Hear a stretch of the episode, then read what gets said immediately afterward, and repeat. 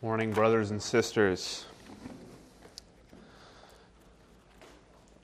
As is mentioned, we'll be looking at 2nd John today, and Lord willing, next week, 3rd John, which are actually the two shortest books of the Bible, written by the Apostle John himself. And uh, as you may recall, John was one of the first disciples called by our Lord near the beginning of his ministry. Right out of the fishing boat with his brother, John quickly was known with his brother as a, a son of thunder for his passion and his boldness, his fierceness. John was there for Jesus' ministry, he was there for Jesus' miracles his transfiguration as well. The Last Supper, he sat there at Jesus' side, and uh, from all appearances, he may have been the only one there among the twelve at the cross. He was there for the empty tomb, he was there at the resurrection, and of course, he was there at the ascension as well. Jesus entrusted the care of his own mother to John upon his death. John preached and healed in Acts. He was considered a pillar of the church. His brother, James, was the first of the twelve to be martyred. And John himself would later endure much severe persecution. History, church history, tells us that, uh, that he was boiled in oil and yet miraculously survived and was later exiled to the island of Patmos, the only of the 12, some would say, to die more of a natural death. John outlived all the other apostles. And it is later on, it seems, in his life, in his ministry, perhaps into his 80s, maybe even into his 90s, that John pens for us the letters that bear his name, the book of Revelation. We don't know the exact date or time or even the exact details of those circumstances, but some things seem to be true. John was a faithful, aged saint, many years serving the Lord. And in his old age, he pens for us these beautiful letters letters which I uh, delight to preach this week and next, and letters which really remind us of what is so core to our Christianity. John's emphasis is consistently truth and love. Truth and love. The truth of God's love compels us to walk in love and watch the truth. I sound a bit repetitive, that's only because these two words are repeated again and again and again in John's letters. I'll say that again. The truth of God's love compels us to walk in love and watch the truth. So we're going to look at 2 John this morning. We're going to work through it in uh, five little sections as he divides up his letter, these 13 verses and we'll consider some of the, the truths that come out of this letter to the church. But before I read, I'll, I'll pray again. Heavenly Father, we thank you so much for your word, and we ask that in this time that your spirit might fill us, that any who have yet to come to know you might know you truly even today, that they might be born again. And Lord, that all of us might be built up to be more like your Son, Jesus Christ, that we would embrace ever more firmly the truth of the gospel, and as a result, also love you more passionately and love one another as well. We pray in Christ's name. Amen. Let's read 2 John together, the whole letter. This is what the word of the Lord says. The elder, to the elect lady and her children, whom I love in truth, and not only I, but also all who know the truth, because of the truth that abides in us and will be with us forever. Grace, mercy, and peace will be with us from God the Father and from Jesus Christ, the Father's Son, in truth and love. I rejoice greatly to find some of your children walking in the truth, just as we were commanded by the Father. And now I ask you, dear lady, not as though I were writing you a new commandment, but the one we have had from the beginning, that we love one another. And this is love, that we walk according to his commandments. This is the commandment, just as you have heard from the beginning, so that you should walk in it. For many deceivers have gone out into the world, those who do not confess the coming of Jesus Christ in the flesh. Such a one is the deceiver and the antichrist. Wash yourselves so that you may not lose what we have worked for but may win a full reward. Everyone who goes on ahead and does not abide in the teaching of Christ does not have God. Whoever abides in the teaching has both the Father and the Son. If anyone comes to you and does not bring this teaching, do not receive him into your house or give him any greeting. For whoever greets him takes part in his wicked works. Though I have much to write to you, I would rather not use paper and ink.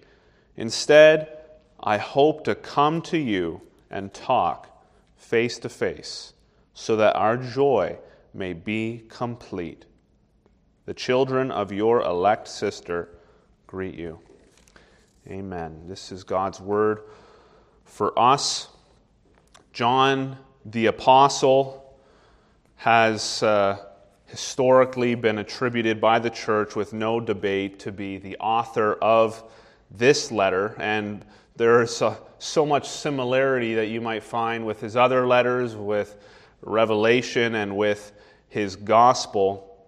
The writing is so obviously the same, and there's no doubt at all regarding the gospel that it is John who pens it, and neither should be there any doubt regarding this letter, Second John, which bears his name. See, John is an apostle, and yet, interestingly, he introduces himself not by name, not with his title as an apostle, but he introduces himself saying, the elder, the elder. Perhaps that is in part because of his age at this point, but uh, I think as well we see John introduce himself that way because of his pastoral heart for the church. The New Testament uses the word elder, pastor, overseer, really synonymously to refer to this teaching, preaching, leadership role in the church. And this is the the sort of affectionate, authoritative role that John senses toward this congregation to whom he's writing. He has had an influence in the area of Ephesus and nearby. As we see in Revelation, he writes to churches in uh, what would be called Asia Minor or modern day Turkey, and he has had some long term impact there. And so he writes with a pastoral heart to these churches and describes himself simply as the elder. And now it's interesting because the one to whom he writes is the elect lady and her children. That might sound a little bit peculiar. Who is this elect lady and her children? Well, we see the same, uh, we see a, a hint to that in the last verse as well. He says, The children of your elect sister greet you. You wonder who in the world is John speaking about here? Well, another clue to figuring out who he's speaking about is the fact that this word lady has a corresponding uh, male term, which is Lord. In Greek, it would be kuria for lady and kurios for Lord. And so there's a pretty obvious correlation there between the two terms. And the fact that John is writing from her elect sister leads me to conclude quite confidently, uh, as with many others, that this lady is not some particular woman of noble status. This is a church, a church that he's writing to. The church is, after all, as we see from many other scriptures, the bride of Christ, the Lord. There is Christ the Lord, and there is his bride, the chosen lady. And as we see in passages like Ephesians 5 and Revelation 21, marriage is a mysterious and profound picture of the relationship between Christ and his bride, the church.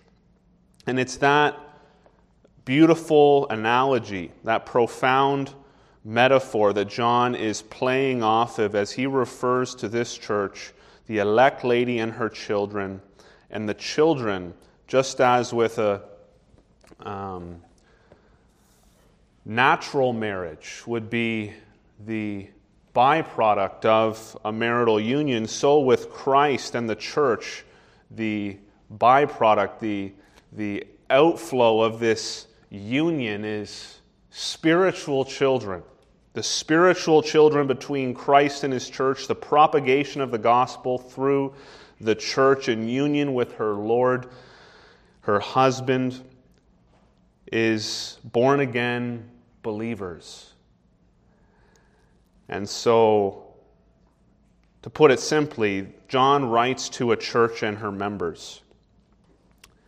And he says, Whom I love in truth, and not only I, but also all who know the truth. He's writing from one church to another, and he recognizes there is this family love that we have toward one another. He expresses it to this church, and he says, It's not only I that love you in the truth, everyone who knows the truth loves you.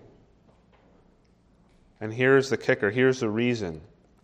Verse 2 Because of the truth that abides in us and will be with us forever. So, the first, the first point we learn in these two verses, just very briefly, we love because the truth is in us forever. We love because the truth is in us forever. See, each of these little sections of the letter, we see truth and love, truth and love, again and again and again. And there's different points that John's making about the two, and sometimes both at once. We love because the truth is in us forever. He loves this church. He writes to them because he loves them, and the church he's with loves them as well. And all Christians love one another, ought to love one another. Why is that? Because the truth abides in us. We have been transformed, changed by the truth of the gospel. God's love for us he sends his Son to die in our place, a propitiation for our sins, as Roger read earlier from 1 John. Christ dies out of love for the sinner, for you, for me, for anyone who would believe. He dies in our place so that the punishment due our sins and the wrath of God that we deserve might be on Christ and his righteousness given freely to us as a gift of God's grace, so that we might actually no longer be enemies, as Gord mentioned earlier, no longer enemies of the cross, but actually adopted, born again as children of God, brought into the family of God. This is the love of God, and this love has transformed us. It's changed us forever. And it's because of this transforming love made known through the gospel that we also should love one another. because of the truth that abides in us and will be with us forever, John says. That's why he loves them, and that's also, brothers and sisters, why we should love one another. We love because the truth is in us forever. We see that even right in John's greeting. His greeting is theological, and after his greeting comes a second little section, verse 3, this blessing in the letter. Grace, mercy, and peace will be with us from God the Father and from Jesus Christ, the Father's Son, in truth and love. Second point that I might draw from this is we're blessed by the God of truth and love. Simple as that. It is God who is the one who cannot lie. It is God who is love, as John says in his first letter multiple times. God is love. God cannot lie. All that God speaks is truth. And it is this God who has saved us. It is this God who blesses us. And so John can say, Grace, mercy, and peace will be with us from who? From God the Father and from Jesus Christ, the Father's Son. And I make a point of emphasizing these things in the greeting because from here on out there is much application. And the application flows out of the gospel that God has saved us, that God has blessed us, that God has revealed the truth of his love for us through his Son who has died in our place. And this truth has changed us forever. And so it should affect the way we live our lives. See, the truth of God's love compels us to walk in love and watch the truth. That's what John's about to say. So we've seen the greeting, we've seen the blessing. We love because the truth is in us forever. We're blessed by the God of truth and love. And then we get into the meat of this letter here, and we start to see perhaps why John is writing and, and what he's concerned about and what he's trying to address. And let me say this before we even get into it. In John's three letters, John is constantly emphasizing a few different things. He seems to be addressing false teaching, which has ravaged a group of churches. There seems to have been itinerant teachers going around place to place, church to church, spreading error and wreaking havoc among congregations. And so he's addressing some of this false teaching which has done damage to the congregations which he loves. Besides that, as well, he wants them to understand the difference between true Christianity and false Christianity. True Christianity is marked really by three things you see in his letters adherence to the truth of the gospel about Jesus Christ, love for God and one another, and obedience to God's commands. And we see some of that in the, the meat of this letter as well with some even more specific applications. And so in verses 4 through 6, we see that walking in the truth requires that we love one another. John goes on to speak joyfully to them. He says, I rejoice greatly to find some of your children walking in the truth, just as we were commanded by the Father. And now I ask you, dear lady, not as though I were writing you a new commandment but the one we have had from the beginning, that we love one another. This is not something that John is saying, you guys aren't doing it right. He realizes that as genuine believers, they are loving one another as, as they should be, as is natural, as is normal. And yet, of course, there are those who have wavered, there are those who have stumbled, and, and so there is nonetheless something to be said here. But this is not something that they're unaware of, nor are we unaware of, nor uh, is any Christian unaware of. The command to love one another is so basic, so fundamental. You've heard it before, and I don't doubt you'll hear it again. Right from the book of Leviticus, God has already told his people in chapter 19, verse 18, You shall love your neighbor as yourself. This is not a new commandment. And Jesus Christ repeats it in his ministry, of course, as well. You shall love your neighbor as yourself. Of course, in the first commandments, before that would be to love the Lord your God. So this is not new, but it is a commandment which requires regular repeating because it is so important. It is so fundamental to Christianity. And you know, he goes on to say this as well, verse 6. And this is love, that we walk according to his commandments. This is the commandment, just as you have heard from the beginning, so that you should walk in it. I think this is an important point, especially for our day, a world confused about what love even really is. You know, you'll hear songs on the radio which make you think that love is defined as some sort of emotional feeling or even sensual pleasure. You'll hear phrases like, love has no limits, when really what is meant is lust has no limits, and what they mean by that is something which is both disturbing and perverse. But when we look at Scripture and we look at, say, a passage like 1 John 4, we see a true definition of love rooted in the character of God and most amazingly exemplified in the sending of his son to be a sacrifice in our place. See, love is self giving, it is self sacrificial.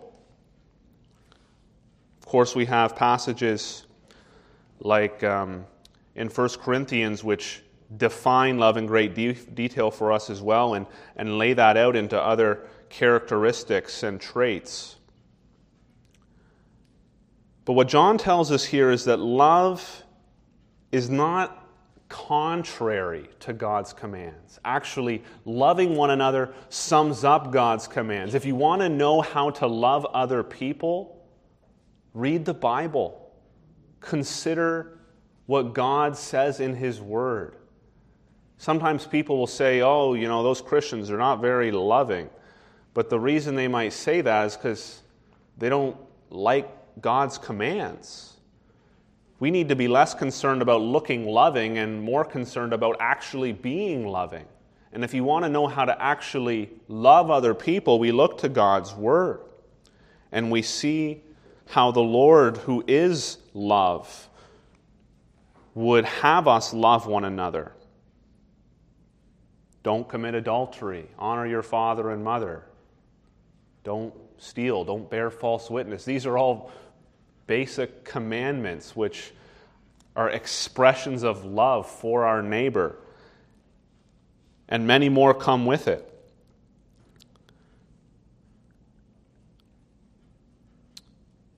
The truth is that what sometimes our society might call love, say like a, a fling or an affair, it's not an act of love, but it's an act of selfish sensual pleasure which could actually cause great harm. It's not something that is done out of self sacrifice for the other, but actually might harm the other. Such is true of a lot of the way our world looks at love. Now, for us, brothers and sisters, what might love look like?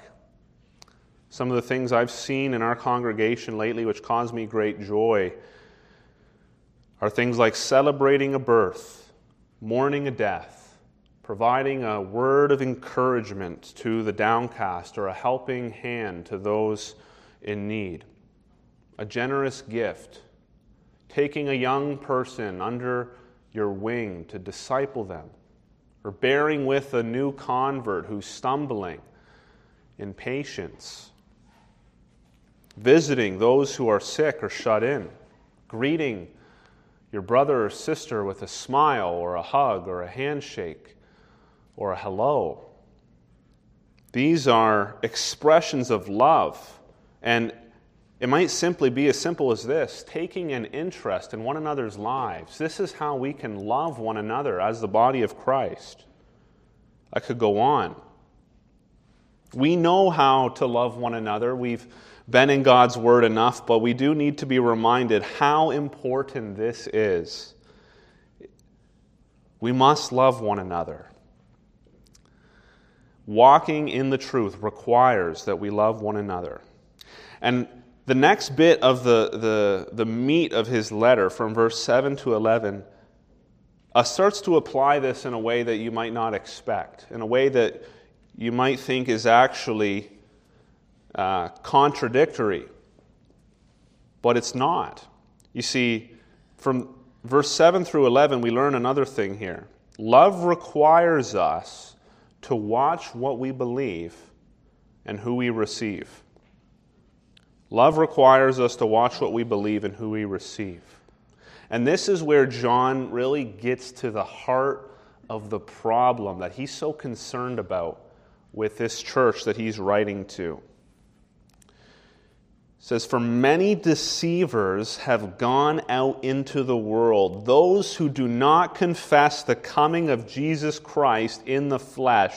Such a one is the deceiver and the antichrist.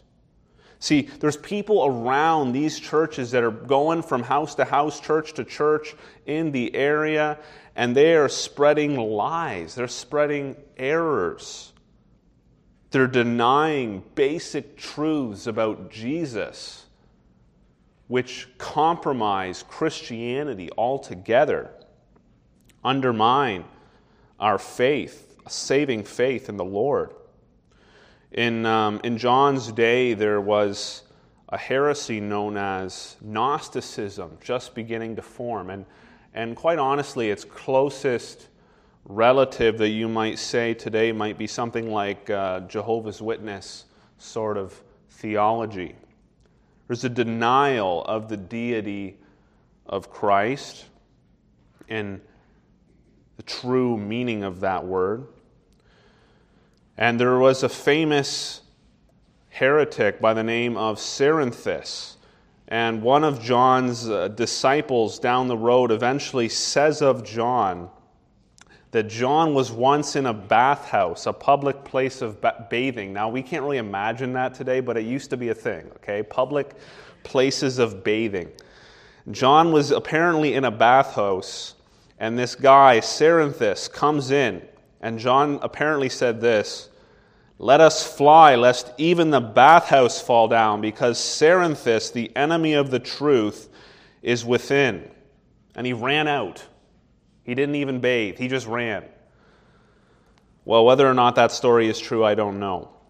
But we see here John's concern for false teaching, and, and not just his concern for false teaching, but, but what he thinks needs to be done in response.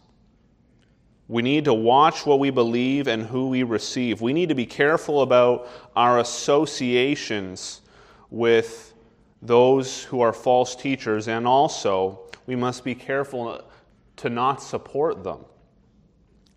And so John goes on to say from verse 8 Watch yourselves so that you may not lose what we have worked for but may win a full reward. Everyone who goes on ahead and does not abide in the teaching of Christ does not have God. Whoever abides in the teaching has both the Father and the Son. Now, this is very fascinating.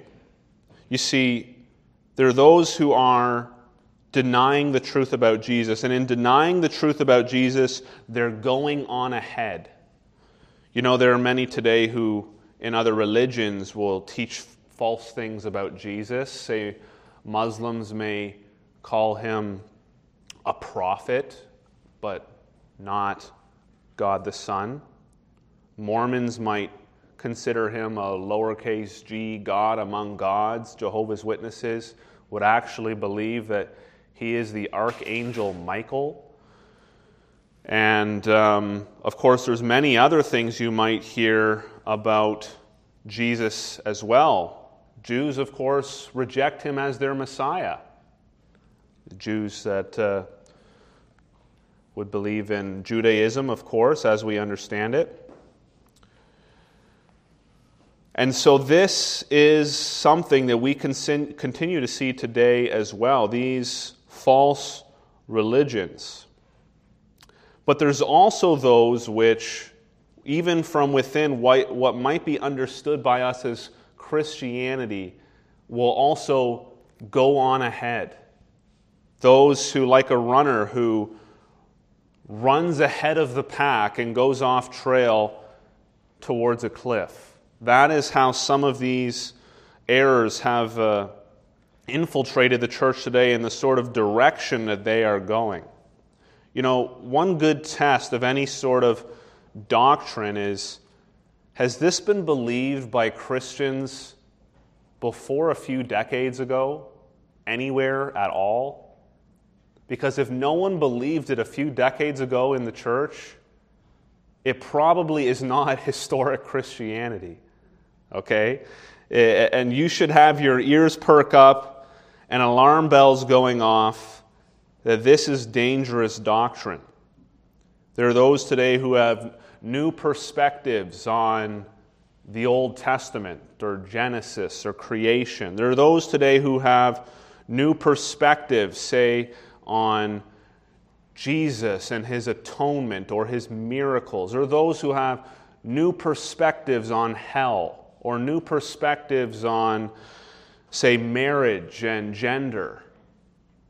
Well, brothers and sisters, we, we, our ears should be perking up when we hear new perspectives that divorce themselves from historic Christianity. Anyone who goes on ahead, Paul says, and does not abide in the teaching of Christ, the teaching of Scripture. So, those who may well be running towards a cliff. So we must watch, watch ourselves, watch what we believe. Now it's interesting because he doesn't just say watch what watch yourselves, watch what you believe. He goes on in verse 10 to provide a pretty specific application for them. If anyone comes to you and does not bring this teaching, do not receive him into your house or give him any greeting, for whoever greets him takes part in his wicked works. Now that sounds a bit extreme, doesn't it? Don't even greet him. Don't have him into your home. And this requires perhaps a little bit of an expl- explanation. You see, these itinerant preachers, unlike perhaps some of the missionaries today, don't stay in compounds or hotels. These itinerant preachers would typically stay in people's homes. Hotels back then had a bad reputation, but they would go to people's homes and would de- depend upon the hospitality of the people that they were going to be teaching. And so, John's point is if you accept them into your home, you are supporting their ministry. You are housing them. You're providing a platform for them. You're providing a place for them to stay so that they can hang around and propagate their lies. He says, if you do this, you participate in wicked works. Don't even greet them. And the idea is that we as believers must be very careful to avoid association with or support of anyone who teaches false doctrine in the name of Christ. And you know, I'm not talking about here, say, for example, I have a Muslim neighbor in my neighborhood who we've had conversation with. I've went into their home and we've invited them to our home. This is a, this is a bit different because nobody is thinking that I endorse Islam by having a Muslim labor into my home. But it might be different if there was, say, uh, the Pope visiting town and I had the Pope stay at my home as he's going around visiting different churches. And that would be, the second example would be a lot more similar to what would be true of um, these itinerant preachers in John's day.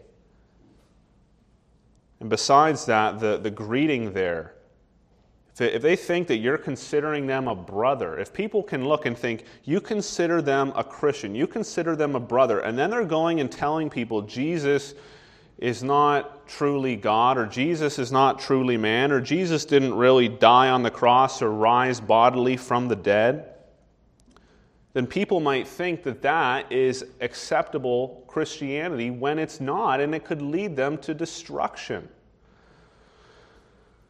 So, brothers and sisters, we must be careful. We must be careful.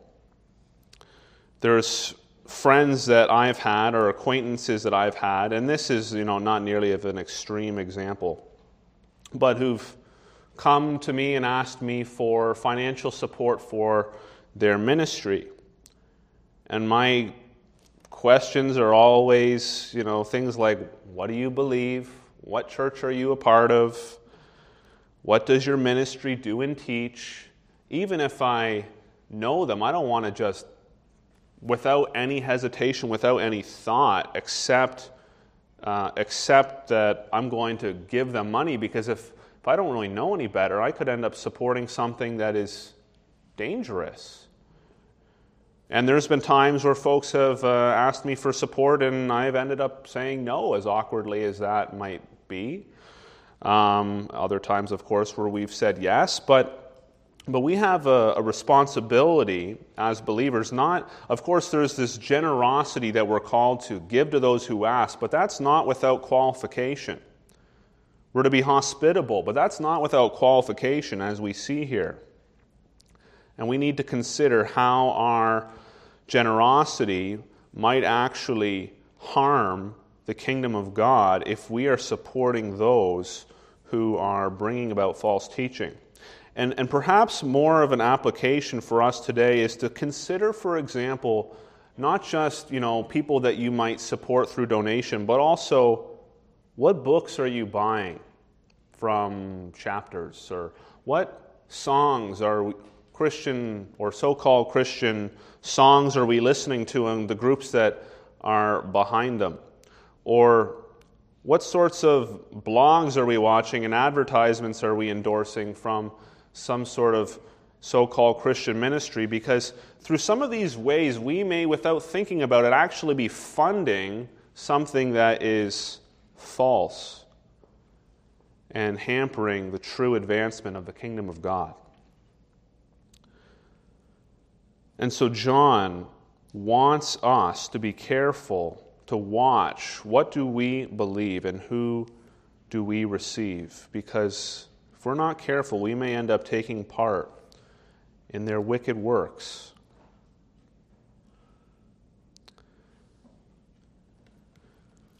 So, moving into the last section here on love, as he concludes with a farewell message to this church, we've seen in the first greeting, we love because the truth is in us forever.